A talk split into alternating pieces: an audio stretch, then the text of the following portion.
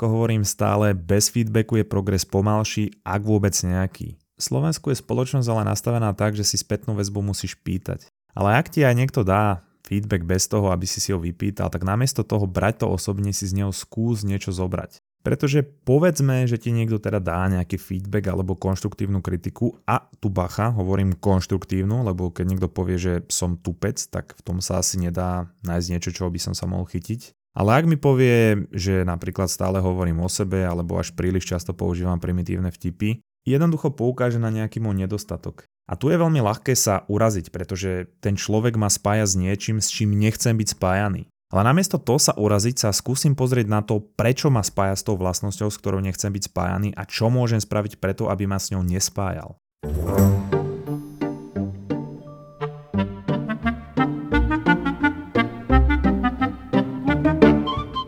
Nedávno mi písal chala na Instagrame správu niečo v tom zmysle, že počúval náš podcast a že sa dozvedá, čo všetko robí zle a že je pravdepodobne arogantný a že ho to len utvrdilo v tom, že nikdy nebude mať frajerku.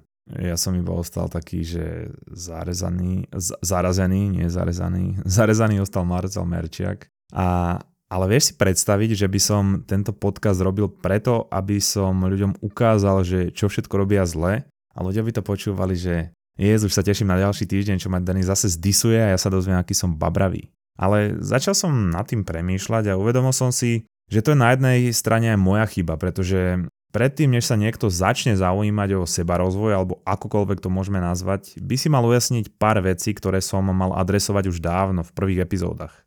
Takže poďme sa rozprávať o niečom, čo sa v psychológii nazýva rastové a fixné nastavenie mysle. Potom poviem nejaké konkrétne príklady z praxe, z reálneho života, aby si vedel alebo vedela, o čom rozprávam. A na konci dám nejaké konkrétne rady, aby som ti ukázal, čo všetko robíš zle. Ale nie. A nejaké malé veci, čo môžeš upraviť, aby si v tejto oblasti trošku mohol spraviť nejaký progres, alebo ako sa dá v tejto oblasti spraviť progres. Pretože toto je niečo, čo by si mal ujasniť úplne každý predtým, než sa vlastne začne zaujímať o rozvoj seba alebo rozvoj celkovo. No a toto všetko, čo budem rozprávať, vychádza z výskumov a práce psychologičky Carol Dweck, ktorá tieto výsledky potom spísala do bestselleru knihy, ktorá sa nazýva Nastavenie mysle. A ja teda osobne nemám veľmi rád to spojenie nastavenie mysle. Mne to evokuje ten typ človeka, Povedzme, že sám seba nazýva ten človek Dave 007 a za deň prezdiela 30 motivačných citátov o tom, ako si máš nastaviť mysel, vytlačí si fotku Nissanu Skyline, o ktorom sníva, vylepí si ho v izbe, nastaví si ho ako aj profilovú fotku a v skicári dorobí plamene samozrejme. Potom si dá iba dozadu šiltovku Monster Energy a pod každý príspevok s citátmi v skupinách ako Svet bohatých alebo Úspech na dlani pridáva komentáre so slovným spojením ako presne toto alebo modliaci sa smajlik spolu so smajlikom plameňmi. Ale toto je trocha iné nastavenie mysle. Je to v podstate presvedčenie, či sú schopnosti a danosti ľudí predurčené a či sa dá na nich pracovať, z čoho vychádza potom prístup k oveľa viac ďalším oblastiam v živote.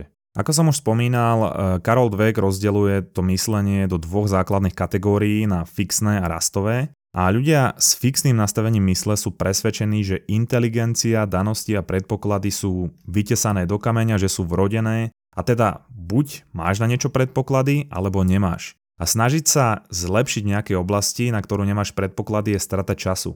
Títo ľudia s takto nastaveným myslením uprednostňujú talent pred tvrdou prácou a inteligencia sa nedá rozvíjať a kultivovať. Čiže úplne to základné presvedčenie že talent a predpoklady stoja za všetkým. To znamená, že je to nejaké presvedčenie, že nám boli rozdané karty v živote, ktoré už sú nemenné. Preto aj ľuďom s takto nastaveným myslením, akým dá niekto feedback, respektíve konštruktívnu kritiku, reagujú veľmi negatívne a prisudzujú tomu rovnakú váhu, ako prisudzuješ ty licenčným podmienkam pri registrácii kdekoľvek, pretože to ohrozuje ich identitu a mienku o samom sebe a nejakých svojich schopnostiach. Každopádne ľudia s fixným nastavením sa vyhýbajú výzvam, pretože prípadné zlyhanie by taktiež ohrozilo ich identitu a nejaký obraz o sebe samom a podkoplo by to ich sebavedomie. Takže oni vyhľadávajú situácie, prostredie alebo ľudí, ktorí im potvrdzujú to, že majú nejakú danosť a validujú im ich schopnosti. Potom práve aj na základe tohoto sa ľahšie vzdávajú v náročných situáciách, pretože ak prídu prvé prekážky, tak im to hovorí, že pravdepodobne toto nie je vec, na ktorú majú predpoklad a len by zbytočne zlyhali, čo by zase ohrozilo ich sebavedomie, takže to je taký kolobeh. No a čo Karol Dweck tiež spomína, je, že títo ľudia sa cítia byť ohrození úspechmi svojich kamošov, priateľky, dokonca aj rodiny, pretože to práve ohrozuje tú ich e, integritu alebo to ich postavenie. Ak na druhej strane v niečom neúspejú oni, majú potrebu vyhovárať sa na všetko ostatné, okrem toho, aby prijali zodpovednosť za svoje zlyhanie a toto je ten taký obranný mechanizmus ich ega predtým, než by mali prevziať zodpovednosť za to svoje zlyhanie a podkopnúť svoju integritu. A Títo ľudia síce môžu zaznamenávať krátkodobý úspech, ale z dlhodobého hľadiska je tento úspech neudržateľný práve aj potrebou neustálej validácie a potvrdzovania svojich schopností. A teraz si povieš, že Ježiš Maria, tento opis je tak trocha negatívne a je to úplný extrém. Ale pamätaj, že ako v reálnom živote väčšina ľudí nie je úplne na jednej strane ani na druhej strane. V niektorých oblastiach máme, alebo sme mali všetci fixné nastavenie mysle. Uh, veď môžeš si spomenúť, že koľkokrát za tvoju zlú známku mohla učiteľka alebo pri hádke s partnerom to bola absolútne jeho chyba.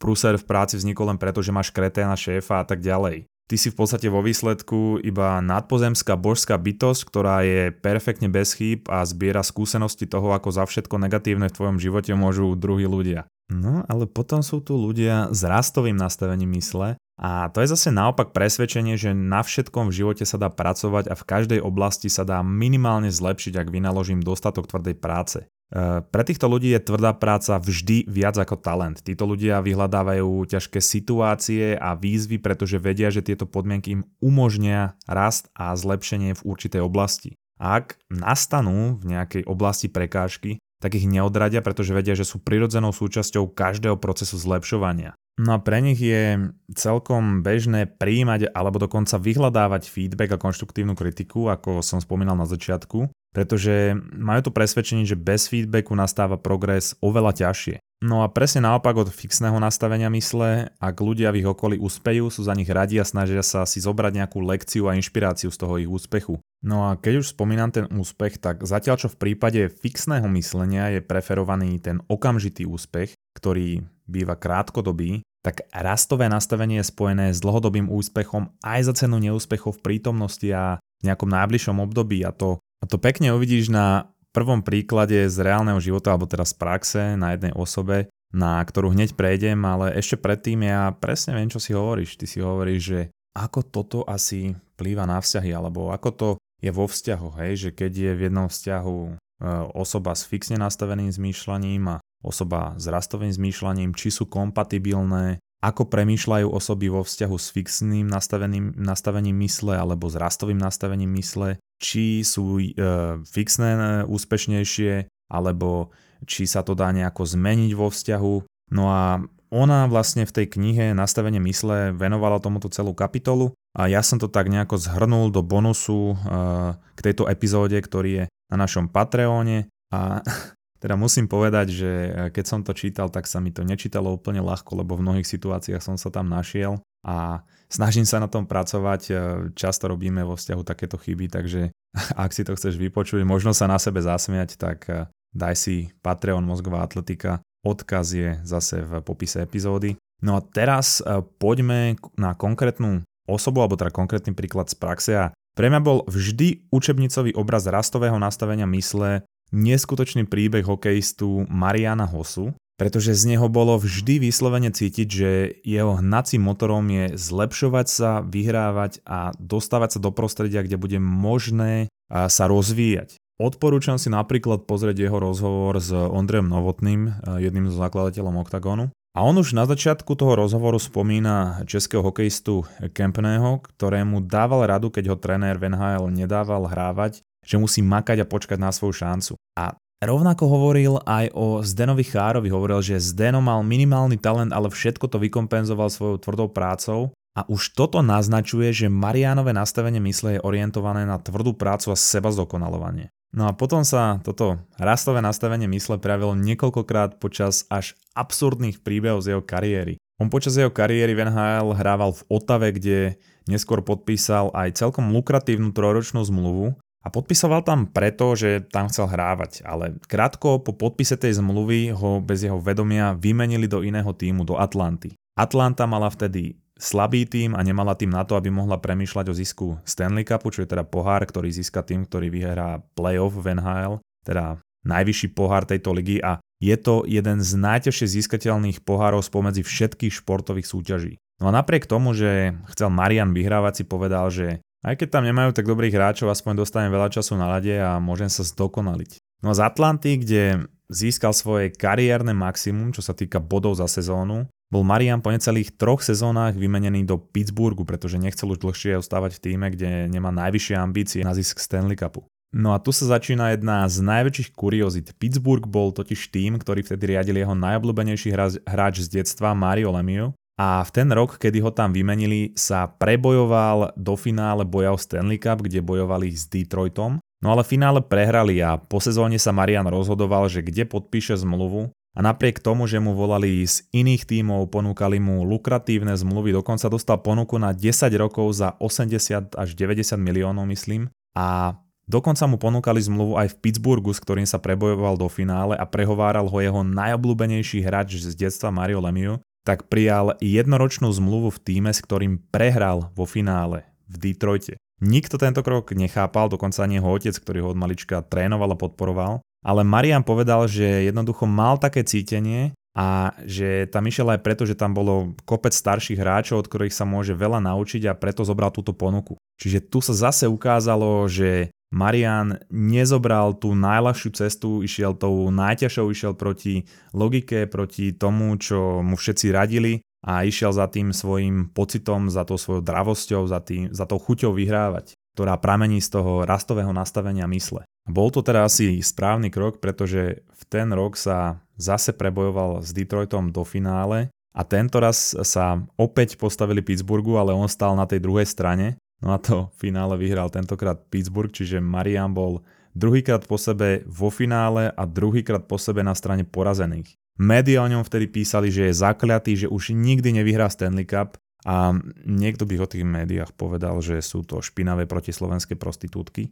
Ale Marian si povedal, že ak ho nezlomí ani toto, tak už ho nezlomí v živote nič. A na ďalšiu sezónu sa teda rozhodol podpísať zmluvu s týmom, eh, ktorý mal obrovský potenciál vyhrávať a to bolo Chicago. On ďalej makal a pripravoval sa na ďalšiu sezónu napriek tomu, čo písali médiá, čo si o ňom mysleli všetci ostatní a naozaj akože prežiť dve takéto prehry, a to by hocikoho zlomilo. Ale on sa nenechal stiahnutým neúspechom a ďalší rok sa znova prebojoval do finále Stanley Cupu a áno, Marian Hossa je jediný hráč, ktorý bol 3 roky po sebe vo finále Stanley Cupu s tromi rôznymi týmami a na tretíkrát sa mu to podarilo a potom sa mu to podarilo ešte dvakrát, čiže za svoju kariéru vyhral 3 Stanley Cupy a na Marianovi je vidieť práve to, že rastové nastavenie mysle môže z krátkodobého hľadiska spôsobovať neúspechy, ale napriek tomu, že dvakrát po sebe tak tvrdo narazil, išiel znova do toho rizika aj tretíkrát, pretože sa nebal výzvy, chcel na sebe pracovať a zdokonalovať seba a nebal sa toho, že ten neúspech ohrozí nejakú jeho integritu. A práve preto mal takú úžasnú kariéru. On mohol zobrať tú ľahšiu cestu, prijať tých 80 miliónov a hrať si tam svoje, ale on chcel na sebe makať, chcel sa zlepšovať a chcel vyhrávať. A možno aj toto je jeden z dôvodov, prečo niektorí hráči čakajú na zaradenie do hokejovej siene slávy niekoľko rokov až desiatky rokov a niektorí brutálni hráči sa tam ani nedostanú a Marian sa tam dostal len 4 roky po svojom poslednom zápase, kedy ešte oficiálne ani neukončil kariéru, pretože stále mal platný kontrakt. A treba dodať, že toto sa neaplikuje len na šport, pretože Mariana aj po ukončení kariéry e, podniká a vybudoval úspešnú firmu Hosa Family, na čo má nepochybne zásluhu aj jeho rastové nastavenie mysle. A zase treba na rovinu priznať, že je úplne ľahké sa vyhýbať príležitostiam alebo činnostiam len preto, že sa bojím, že zlyhám a bude to trápne a či už ja, alebo ľudia nákolo budú mať o mne horšiu mienku, ale keď pochopí, že to zlyhanie je jeden z prvých krokov k získaniu viac skúseností, informácií a zdokonaleniu sa v tej oblasti. A toto nastavenie mysle sa potom prenáša do viacerých oblastí tvojho života. A to už je potom otázka na teba, že či budeš človek, ktorý sa vyhýba neznámemu diskomfortu a bude sa pohybovať len v rozmedziach toho, čo pozná, čo mu je príjemné, ale povedzme si na rovinu, takto veľa priestoru na pohyb mať nebudeš. A ja už som raz spomínal aj príklad Charlieho Huperta, ktorý bol úplne hamblivý chalán, ktorý bol sociálne nešikovný, keď to poviem tak zjemnene. A nevedel sa rozprávať so ženami, čo je bežné asi tak jak slovíčka cieľavedomý a pracovitý v životopise na Slovensku. Rozhodol sa, že charizma, komunikácia, rozprávanie príbehov, to je vec, v ktorej sa dá zlepšiť ako v čomkoľvek inom a začal sa vzdelávať. A začal sa vzdelávať e, tak, že ho to úplne pohltilo, úplne ho to chytilo a stal sa z neho charizmatický chalan, má dnes e, YouTube kanál Charisma on Command, ktorý je najväčší kanál o charizme vlastne na celom YouTube, by sa dalo povedať a dokonca má firmu, ktorá učí ľudí ako byť charizmatický. Keby si ale povedal, že no, som hamblivý, nemám charizmu vrodenú, kašlem na to, koľko chalanov by dneska nevedelo, ako rozprávať so ženami, pretože jeho videá majú milióny videní. A to je ten domino efekt, ktorý môžeš spôsobiť aj ty. No a posledný príbeh je perfektný príbeh mladého nadšenca prírody Akého Nordina, ktorý trávil väčšinu svojho voľného času počas 50. rokov v horách a škandinávskej divočine. On sa vydával kľudne aj na týždňové hajky, ale aké bol frustrovaný nedostatkom turistického vybavenia na trhu. No a keď mu jeho starý batoh po niekoľkýkrát zlyhal, Rozhodol sa vytvoriť si vlastný batoh. Urobil si prieskum a zistil, že váha batoha by mala byť umiestnená vyššie a bližšie chrbtici nositeľa. No a potom si teda na šiacom stroji svojej mamy vyrobil batoh z pevného bavlneného materiálu a pomocou kožených remienkov ho pripevnil na drevený rám. Ten rám potom lepšie rozložil záťaž na chrbte a zvýšil ventiláciu medzi ním a batohom. No a vo výsledku to znamenalo, že mohol nosiť aj ťažší batoh. A tento nový batoh bol tak dobrý, že skúsení lesníci a pastieri sobov, ktorých stretol na svojich cestách, ho požiadali, aby pre nich vyrobil podobné batohy. No a on začal teda vyrábať batohy a postupne aj outdoorové vybavenie. No a vybudoval z toho outdoorovú značku, ktorá sa volá Fjallraven, ktorú určite poznáš.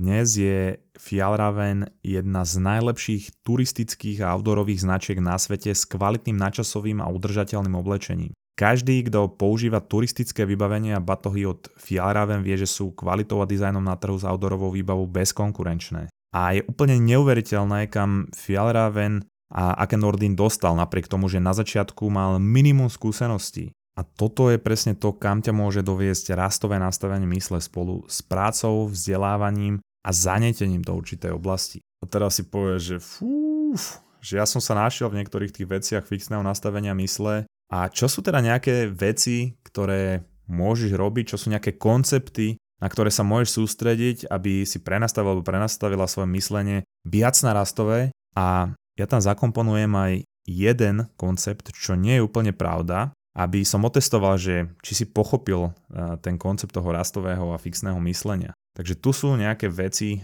čo môžeš robiť. V prvom rade je úplne jedno, či máš na niečo predpoklady alebo nie, pretože tvrdá práca je vždy viac ako talent a nezáleží na tom, či si absolútne drevo, ale vždy môžeš byť v nejakej veci aspoň lepší, než si teraz. To je to, na čo by si sa mal sústrediť, že môžem byť vždy v niečom lepší, aj keď nemusím byť úplný profesionál. Ak si v niečom úplné drevo a vidíš aspoň minimálny progres, pôsobí to aj inak na tvoje sebavedomie. Takže skús zmeniť pohľad na zlyhanie pri robení niečoho úplne nového, ako na prvý základný krok ku progresu než ako k ohrozeniu tvojej integrity alebo reputácie. A postupne sa možno z teba stane ten človek, ktorý vyhľadáva situácie, v ktorých môže zlyhať, pretože hej, ak úspeješ, tak si o krok ďalej, máš úspech a ak zlyháš, tak máš brutálnu lekciu. A ak ku každej príležitosti budeš e, pristupovať takto, tak možno budeš ďalší Charlie Huppert, ktorý bol antisociálny tínedžer a dnes vedie firmu, ktorá vzdeláva o charizme alebo komunikácii alebo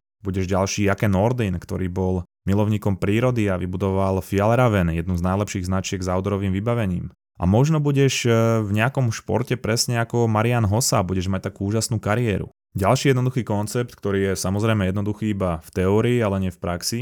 A, a to je ten, že ak sa stane nejaký problém alebo hádka, a samozrejme ja o tom hovorím stále, Veľa z nás robí to, že zhodí zodpovednosť na niekoho alebo niečo iné, len aby vyviazol bez dôsledkov. A toto je možno ľahšia cesta v prítomnosti, ale z dlhodobého hľadiska tým vypovedám o svojej integrite, ovplyvňuje to aj to, akú mám mienku o sebe a znižuje to v podstate moje sebavedomie. A v každej jednej situácii, ak sa budeš snažiť, a preto hovorím, že to nie je ľahké v praxi, v každej situácii sa dá nájsť nejaký zlomok alebo percento, čím si prispel k tej hádke alebo k tomu problému. A ak si to vieš potom priznať a hľadať cestu alebo riešenia, ako to môžeš napraviť alebo do budúcnosti zlepšiť, hm, tak potom možno nemusíš prezdielávať citáty o nastavení mysle. Ale úplne najzákladnejšia vec, keď chceš zmeniť svoje myslenie povedzme z fixného na viacej rastové, tak ráno musíš začať 20 dekami bravčovej tlačenky a jedným deci sadlovice, čo je v podstate alkohol z prasačieho sadla. E, potom si do kávy hoď šumienku s magnéskom a jednu kocku sadla, ale bacha, vypiju len do polovice a zvyšok nechaj vedľa umývadla, dokiaľ sa nevrátiš domov z práce alebo odkiaľkoľvek a potom ju vylej do umývadla. No a nakoniec už len taká maličkosť, toto myslím si, že je každému jasné a každý to má súčasťou svojej rutiny, o čom som pred chvíľou hovoril. Ak okolo teba ľudia uspejú a cítiš sa tým ohrozený, skús výjsť zo svojej ulity a prekonaj to svoje ego a snaž sa im dať pocítiť, že ich za to obdivuješ a že sa s nimi z toho tešíš, že úspeli. A pozri, obklopuješ sa ľuďmi, ktorí sú úspešní a to vypoveda niečo aj o tebe a možno ich úspech pomôže aj tebe nejako v budúcnosti, ak ich budeš podporovať a budeš to s nimi oslavovať, budeš sa s nimi z toho tešiť. No ja už iba zopakujem, že ak sa chceš na túto problematiku pozrieť e, z oblasti vzťahov, tak bonusy na Patreone, kde dávame bonusy ku každej epizóde a aj nejaký ďalší obsah, webináre a tak ďalej a vlastne aj vďaka tej podpory z toho Patreonu tento podcast vzniká, už je vás tam vyše stovky, takže obrovská vďaka. A ak sa ti táto epizóda páčila a chceš ju zdieľať, tak správ pre mňa jednu vec. Keď ju budeš zdieľať na Instagrame, Facebooku alebo kdekoľvek, zdieľajú s popisom presne toto, alebo s modliacím smajlíkom a plameňmi. A to už je pre dnešok všetko. Dík za podporu, za všetko, čo pre nás robíš. Počujeme sa o týždeň. Čau.